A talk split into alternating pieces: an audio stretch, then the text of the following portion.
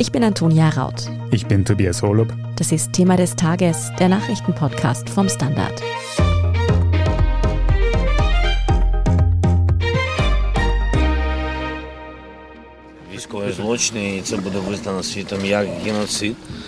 Das, was in Butscha geschehen ist, sei Völkermord, sagt der ukrainische Präsident Volodymyr Zelensky bei einem Besuch in der Kiewer Vorstadt. Und das Grauen des Massakers, das russische Soldaten dort angerichtet haben, wird immer deutlicher nachvollziehbar.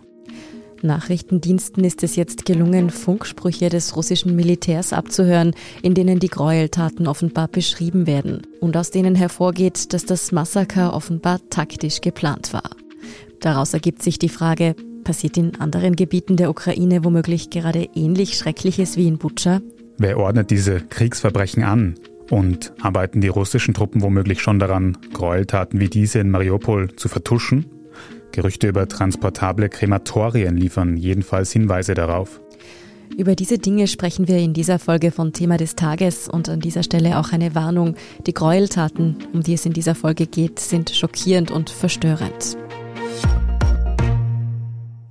Fabian Sommer-Villa, du beobachtest den Ukraine-Konflikt seit Beginn, vor allem auch hinsichtlich möglicher Kriegsverbrechen, die dort passieren. Seit Tagen gehen uns nun allen die Bilder des Massakers im Kiewer Vorort Butscha nicht mehr aus dem Kopf. Kannst du noch einmal zusammenfassen, was die ukrainischen Truppen dort vorgefunden haben? Wissen wir mittlerweile, wie viele Opfer es dort ungefähr gegeben hat?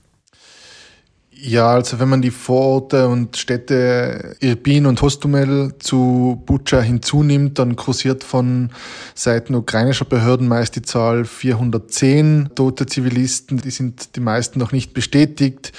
Bestätigt sind mittlerweile wohl mindestens 60, wie der Vizebürgermeister von Butscha bekannt gegeben hat.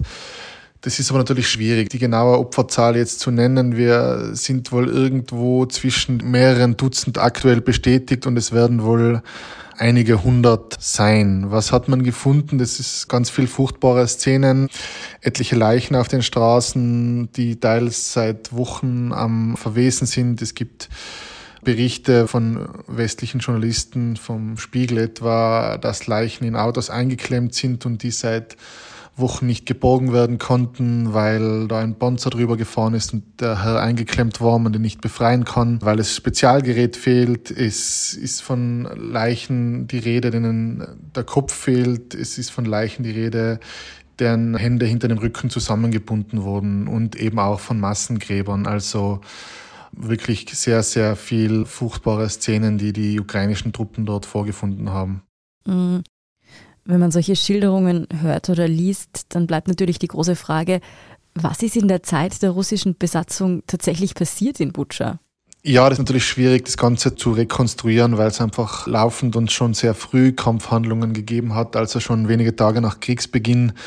Am 24. war die Invasion, am 27. Februar sind sie schon in Butscha gewesen, diesem Kiewer Vorort im Nordwesten der Hauptstadt weil es eben auch der Plan war, von dort aus dann Kiew weiter anzugreifen. Was sich jetzt genau in diesen fast einem Monat, fast den ganzen März durch abgespielt hat, das wird im Laufe der Ermittlungen irgendwann ans Tageslicht kommen. Auf jeden Fall ganz schwere Kampfhandlungen, wo auch die russischen Truppen sehr schwere Verluste erleiden mussten, aber natürlich auch die ukrainischen und eben diese ganzen Gräueltaten gegenüber Zivilistinnen und Zivilisten. Die russische Seite bestreitet ja alle diese Vorwürfe, teilweise mit sehr abstrusen Erklärungen und Theorien zu diesem Massaker. Was hat es damit auf sich? Es geht etwa die Propaganda um, dass unter diesen toten Zivilisten und Zivilistinnen, dass es ukrainische Schauspielerinnen und Schauspieler seien, dass alles nur inszeniert worden sei. Die von den Verschwörungserzählern quasi da hervorgebrachten Beweise sind mittlerweile aber von einigen westlichen Fact-Checkern entkräftet worden. Da war etwa die Rede, dass es Videos gäbe, wo nach eine Leiche plötzlich die Hand hebe. Da haben Fact-Checker unter anderem von Bellingcat, New York Times, Guardian etc. aber mittlerweile herausgefunden, dass es sich hierbei einfach nur um eine Verunreinigung der Kameralinse, also entweder durch einen Tropfen oder durch Schmutz und dadurch hat es eine blöde Krümmung gegeben. Das war natürlich keine Hand, die da von einer Leiche gehoben wurde. Ebenso kursierte ein Video, wo es hieß, ja, man sehe hier doch, dass sich die Leiche plötzlich bewege. Da ist es aber so, dass das über einen Rückspiegel gefilmt wurde. Und dass es auch deshalb einfach eine Krümmung zu dieser vermeintlichen Bewegung geführt hat. Aber wenn man behauptet, die Leiche hätte sich bewegt, dann hätten sich plötzlich auch die Bäume und rundherum alles bewegen müssen. Und das ist natürlich Blödsinn. Zudem gibt es mittlerweile einfach auch Satellitenbilder, die zeigen, wie zum Beispiel ein Mann auf seinem Fahrrad von russischen Soldaten erschossen wurde. Mhm. Dazu kommen jetzt noch neue Funksprüche, die abgehört wurden. Wie kommen wir denn eigentlich mal an diese? Ja, diese Funksprüche hat der deutsche Bundesnachrichtendienst offenbar abgefangen und da sind eben Funksprüche von russischen Soldaten in Butscha zu hören.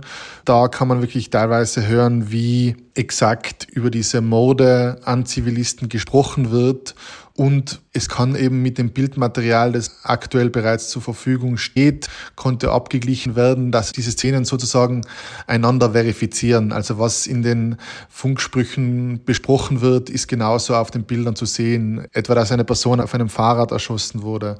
Das sind eben jetzt diese neuesten Beweise, die der deutsche Bundesnachrichtendienst abgefangen hat. Erfahren wir denn in diesen Funksprüchen etwas darüber, wer dort vor Ort gewesen sein könnte, also wer diese Taten genau begangen haben könnte? Ja, einerseits bei den Funksprüchen, aber vor allem auch von Augenzeugenberichten.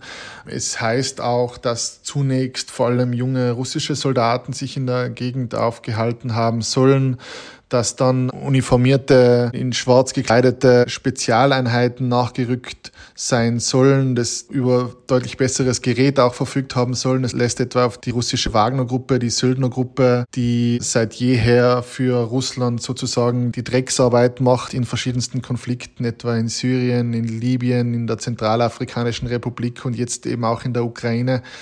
Es ist aber auch davon die Rede, dass eventuell tschetschenische Einheiten, geschickt vom tschetschenischen Machthaber Ramsan Kadyrov, sich in dieser Gegend aufgehalten haben sollen im März und wohl auch zu diesen Gräueltaten beigetragen haben sollen, weil es heißt, dass sobald diese Spezialeinheiten nachgerückt sind, dass es dann deutlich brutaler wurde. Wenn wir jetzt schon über verantwortliche Personen reden, dann wissen wir auch seit einigen Tagen, den Namen anscheinend des verantwortlichen Offiziers in Butscha. Wer soll das gewesen sein? Ja, genau, also ukrainische Aktivisten des Investigativprojekts Inform Napalm heißt das, die haben auf Satellitenaufnahmen festgestellt, dass sich die Einheit 51460 der 64. russischen Motorschützenbrigade bis 30. März in Butscha aufgehalten haben soll. Das deckt sich durchaus mit früheren Berichten. Am Montag hat eben der ukrainische Militärgeheimdienst eine Namensliste von Soldaten veröffentlicht, die verdächtigt werden, diese Verbrechen in Butscha dass sie zumindest daran beteiligt gewesen sind und diese sind auch allesamt dieser 64. Motorschützenbrigade zuzurechnen. Der Befehlshaber war eben ein gewisser Oberstleutnant Assadbek Omorbekov, der mittlerweile den traurigen Beinamen in einigen Medien The Butcher of Bucha trägt, also der Schlechter von Bucha. Seine Brigade war eigentlich in Chabarovsk im ganz Südosten Russlands stationiert, also vor dem Krieg, ist aber dann mit 13. Jänner in Richtung Ukraine gestartet. Und diese Brigade soll sich eben hauptsächlich aus europäischen Russen, aber auch Kaukasiern und Buryaten zusammensetzen. Über den Herrn Omorbekov wissen wir nur sehr wenig. Er hat wohl türkische oder zentralasiatische Wurzeln, wie sein Name verraten lässt. Er soll um die 40 sein. Wir wissen, dass er vor dem Krieg von einem orthodoxen Priester noch gesegnet worden sein soll und dass sich seine Einheiten aktuell auf dem Weg in die Ostukraine befinden sollen. Das lässt natürlich auch auf schreckliche Nachrichten schließen, weil es heißt, seine Truppe wird bewusst dazu eingesetzt, auch um Zivilisten einzuschüchtern. Und wenn man natürlich weiß, was die in Butscha schon angerichtet haben, dann hat man natürlich kein gutes Gefühl, wenn man weiß, die bewegen sich jetzt auf den Osten der Ukraine zu beunruhigende Details, die da über das Massaker in Butscha mittlerweile noch ans Licht gekommen sind. Was diese Details über eine größere russische Taktik in der Ukraine aussagen könnten und was es mit Gerüchten über mobile Krematorien auf sich hat, das besprechen wir nach einer kurzen Pause. Bleiben Sie dran. Ein Job mit mehr Verantwortung wäre super. Ich will eine bessere Work-Life-Balance. Es muss ganz einfach Spaß machen. Welchen Weg Sie auch einschlagen möchten. Er beginnt bei den Stellenanzeigen im Standard. Jetzt Jobsuche starten auf Jobs der Standard.at. Fabian, Wenn du jetzt sagst, dass diese Truppe gezielt zur Einschüchterung eingesetzt wurde oder werden dürfte, heißt das, wir können mittlerweile davon ausgehen, dass diese Gräueltaten in Butscha Teil der russischen Kriegstaktik sind tatsächlich? Das ist wirklich schwer zu sagen. Vor allem kann man nicht sagen, dass es dezidiert geplant wurde. Dazu haben wir einfach viel zu wenig Informationen noch.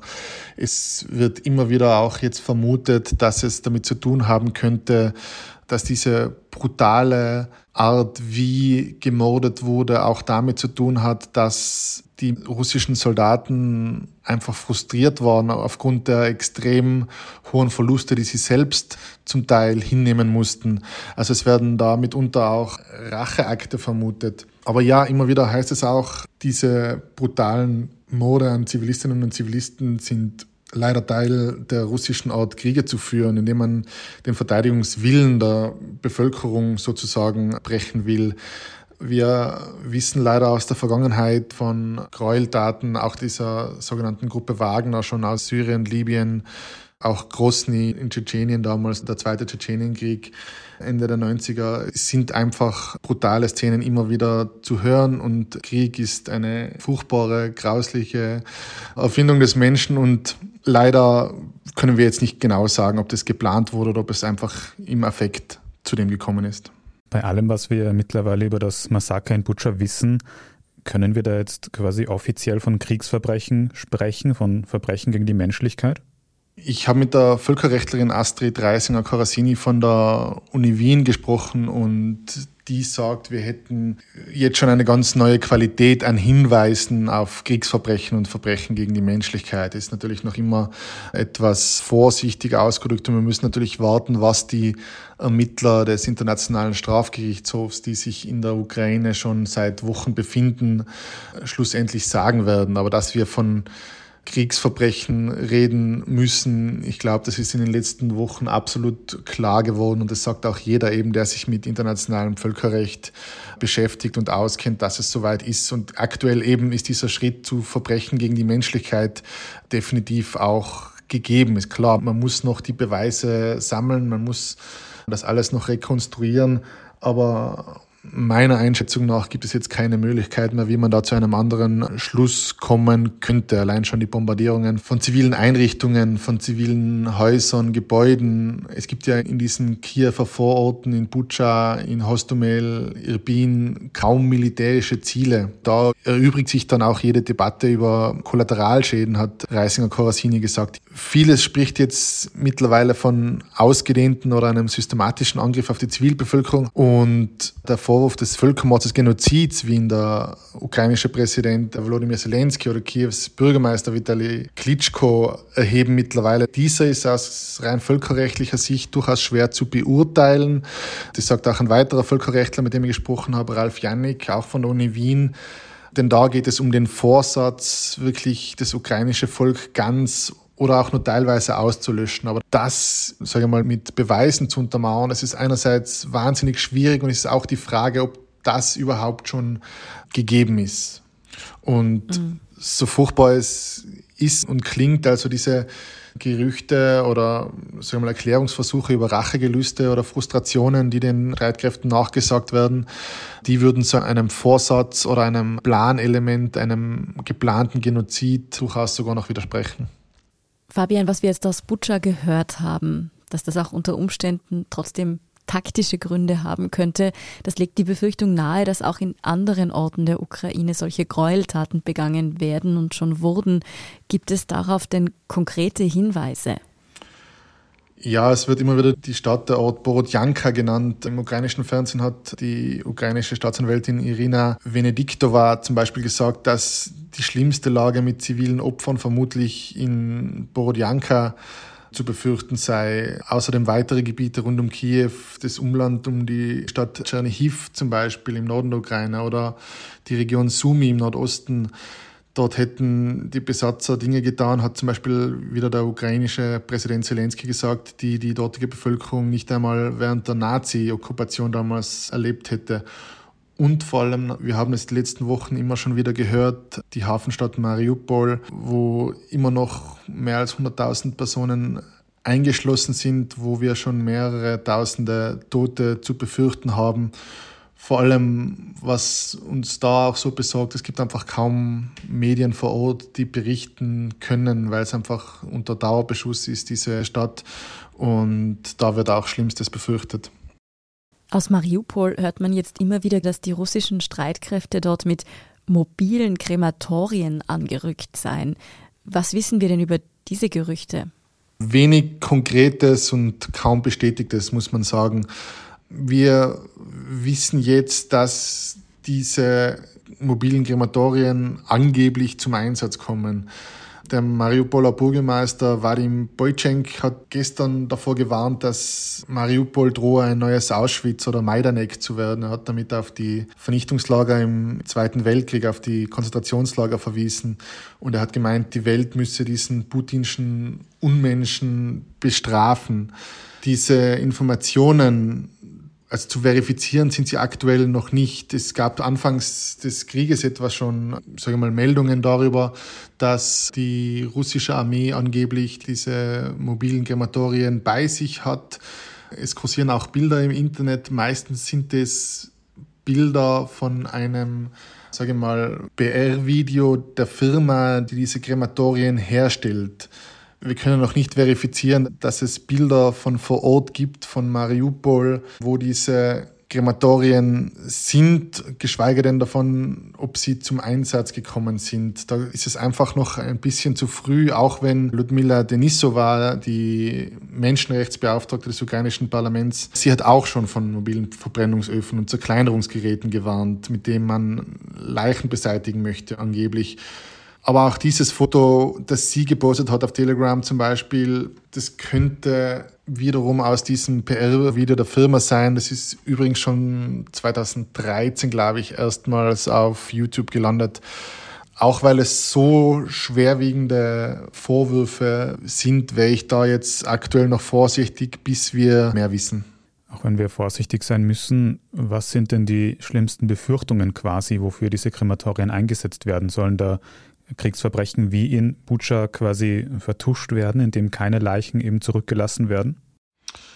Ja, kann man, muss man wahrscheinlich genauso sagen. Es könnte natürlich auch darum gehen, eigene gefallene Soldaten zu verbrennen, aber damit jetzt irgendwie die eigenen gefallenen Soldaten zu vertuschen, kann man sich kaum vorstellen, weil das sind ja auch alles Söhne, Töchter, Geschwister, die Partner von irgendjemandem und die werden sich irgendwann auch fragen, warum kommt niemand zurück?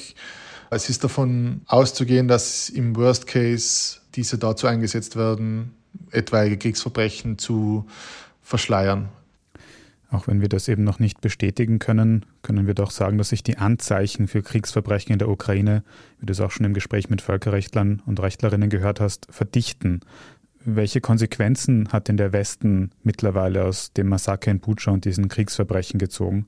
Ja, die Gangart und auch der Tonfall ist schon nochmal ein anderer seit dem vergangenen Wochenende, muss man sagen. Also wir haben jetzt gesehen, dass zahlreiche europäische Staaten russische Diplomatinnen und Diplomaten ausweisen. Das Kohleembargo der EU ist faktisch beschlossene Sache. Jetzt auf einmal ist auch ein komplettes Öl- und Gasembargo, wie es zum Beispiel heute nachmittags das Europaparlament gefordert hat, überhaupt nicht mehr ausgeschlossen. Wir haben mittlerweile auch neue US-Sanktionen, die sich diesmal speziell gegen Familienangehörige von Wladimir Putin und auch von Außenminister Sergei Lavrov richten, also zum Beispiel gegen deren Kinder, weil vermutet wird, dass die Vermögenswerte zum Beispiel im Namen der Kinder irgendwo gebunkert liegen. Und man merkt schon, dass durch diese schrecklichen Bilder einerseits in den Worten, andererseits in den Daten auch nochmal eine neue Stufe erreicht worden ist. Aktuell tagen die NATO-Außenminister und es ist heute Morgen schon durchgedrungen, dass mehr schweres Gerät in die Ukraine geliefert werden wird. Also es ist definitiv nochmal eine will jetzt nicht sagen Eskalationsstufe, aber eine neue Sanktionsstufe damit erreicht worden. Aber gehen diese Konsequenzen weit genug? Sollten wir hinsichtlich solcher Kriegsverbrechen nicht noch mehr unternehmen? Ja, was ist genug? Was ist ausreichend? Ausreichend wäre es wohl erst, wenn solche Morde an Zivilistinnen und Zivilisten nicht mehr vorkommen. Aber das umzusetzen ist nun mal äußerst schwierig, ohne dass man den ganz großen Krieg vom Zaun bricht. Der Westen kann bestimmt noch mehr tun in Sachen Sanktionen, Öl- und Gasboykott. Es wird immer wieder diese vom russischen Oppositionspolitiker in Gefangenschaft sitzend aktuell Alexei Nawalny erstellte Liste von 6000 Personen aus dem Putin-Umfeld ins Spiel gebracht, die wirklich, sage ich mal, alle, die irgendwie mit Putin was zu tun haben in seinem erweiterten Kreis sind, dass die alle davon getroffen werden. Inwiefern auch dieser Öl- und Gasboykott ein Thema sein muss, also Thema ist es ja aktuell schon, aber diese Umsetzung da müssen Wirtschafts- und Energieexperten entscheiden, was möglich ist. Der Rest ist dann wirklich nur mehr Politik und eine diplomatische Entscheidung, wie weit man da bereit ist zu gehen. Das andere ist natürlich, was kann man alles tun, damit sich die Ukraine vor diesen Gräueltaten selbst schützen kann. Und da ist leider nun mal eine der wenigen Möglichkeiten die Lieferung schweren Geräts, wie es die NATO-Staaten bezeichnen. Also wir reden einfach von Defensivwaffen, von Panzern. Das ist wahrscheinlich etwas, was definitiv noch der Westen tun kann, wenn man solche schrecklichen, schrecklichen Bilder verhindern möchte. Es gäbe also noch mehr Möglichkeiten, Russland unter Druck zu setzen, den Angriffskrieg auf die Ukraine zu beenden. Welche davon tatsächlich ergriffen werden, das wird sich zeigen. Vielen Dank für diesen Überblick, Fabian Sommervilla. Sehr gerne, danke. Trotz dieser schrecklichen Neuigkeiten bedanken wir uns natürlich sehr herzlich fürs Zuhören. Wenn Sie unsere journalistische Arbeit unterstützen möchten, dann können Sie das etwa mit einem Standard-Abo oder einem Premium-Abo auf Apple Podcasts tun. Wir sind gleich zurück mit den restlichen Meldungen des Tages. Guten Tag, mein Name ist Oskar Bronner. Ich habe damals den Standard gegründet, damit man sich auf Basis unabhängiger Berichterstattung die eigene Meinung bilden kann. Guten Tag, mein Name ist Pony73 und ich poste beim Standard, weil ich genau das dort machen und meine Meinung auch sagen kann. Der Standard, der Haltung gewidmet. Und hier ist, was Sie heute sonst noch wissen müssen. Erstens, prorussische Separatisten im Osten der Ukraine meldeten heute Donnerstag, sie hätten das Zentrum der umkämpften Stadt Mariupol weitgehend eingenommen. Sie seien dabei massiv von russischen Streitkräften unterstützt worden. Die ukrainische Führung bestätigt diese Aussagen nicht. Laut einem Sprecher von Präsident Volodymyr Zelensky ist Mariupol weiterhin umkämpft. Unabhängig überprüfen ließen sich diese Informationen über die Situation in Mariupol bis Redaktionsschluss dieses Podcasts heute nicht. Unterdessen hat die NATO angekündigt, mehr Waffen an die Ukraine liefern zu wollen, darunter auch schwere Waffen. Die Ukraine fordert etwa Flugzeuge und Raketenwerfer. Welche Waffensysteme genau geliefert werden, ist aber noch nicht bekannt. Aus dem Kreml hieß es dazu, Waffenlieferungen an die Ukraine würden die aktuellen Friedensverhandlungen behindern. Zweitens, Österreich weist nun doch vier russische Diplomatinnen aus. Zuvor hatte Außenminister Alexander Schallenberg von der ÖVP sich explizit gegen eine solche Maßnahme ausgesprochen. Und das, obwohl viele EU-Länder diesen Schritt aus Protest gegen den russischen Angriffskrieg in der Ukraine bereits gegangen sind. Wir haben gestern im Thema des Tages ausführlich berichtet. Nach der Kehrtwende muss das betroffene diplomatische Personal in Wien und Salzburg das Land bis zum 12. April verlassen. Und drittens, die Gesundheitsagentur AGES ruft mehrere Schokoladenprodukte von Ferrero wegen Salmonellenverdachts zurück. Betroffen sind etwa die bekannten Kinderüberraschungseier und Schokobons, aber auch Schoko-Ostereier von Ferrero. Die europäischen Lebensmittelbehörden meldeten zuvor über 100 bestätigte Salmonellenfälle, die meisten davon bei Kindern unter 10 Jahren. Betroffen war bisher vor allem Großbritannien, aber auch aus Frankreich und Deutschland gibt es Meldungen. In Österreich gibt es noch keine bestätigten Salmonellenfälle. Ferrero ruft seine Produkte aber vorsorglich zurück, wie der Konzern mitteilt. Alle Details zu den betroffenen Ferrero-Produkten finden Sie auf der Standard.at, ebenso wie alles weitere zum aktuellen Weltgeschehen. Falls Sie Anregungen oder Feedback für uns haben, dann schicken Sie das gerne an podcast.derstandard.at. Abonnieren Sie uns auch am besten bei Ihrer liebsten Podcast-Plattform, damit Sie keine Folge mehr verpassen. Und wenn Sie schon dabei sind, dann freuen wir uns auch über eine 5-Sterne-Bewertung. Das hilft uns wirklich sehr, also gerne auch Freundinnen und Freunden weitersagen. Ich bin Tobias Holub. Ich bin Antonia Raut. Baba und bis zum nächsten Mal.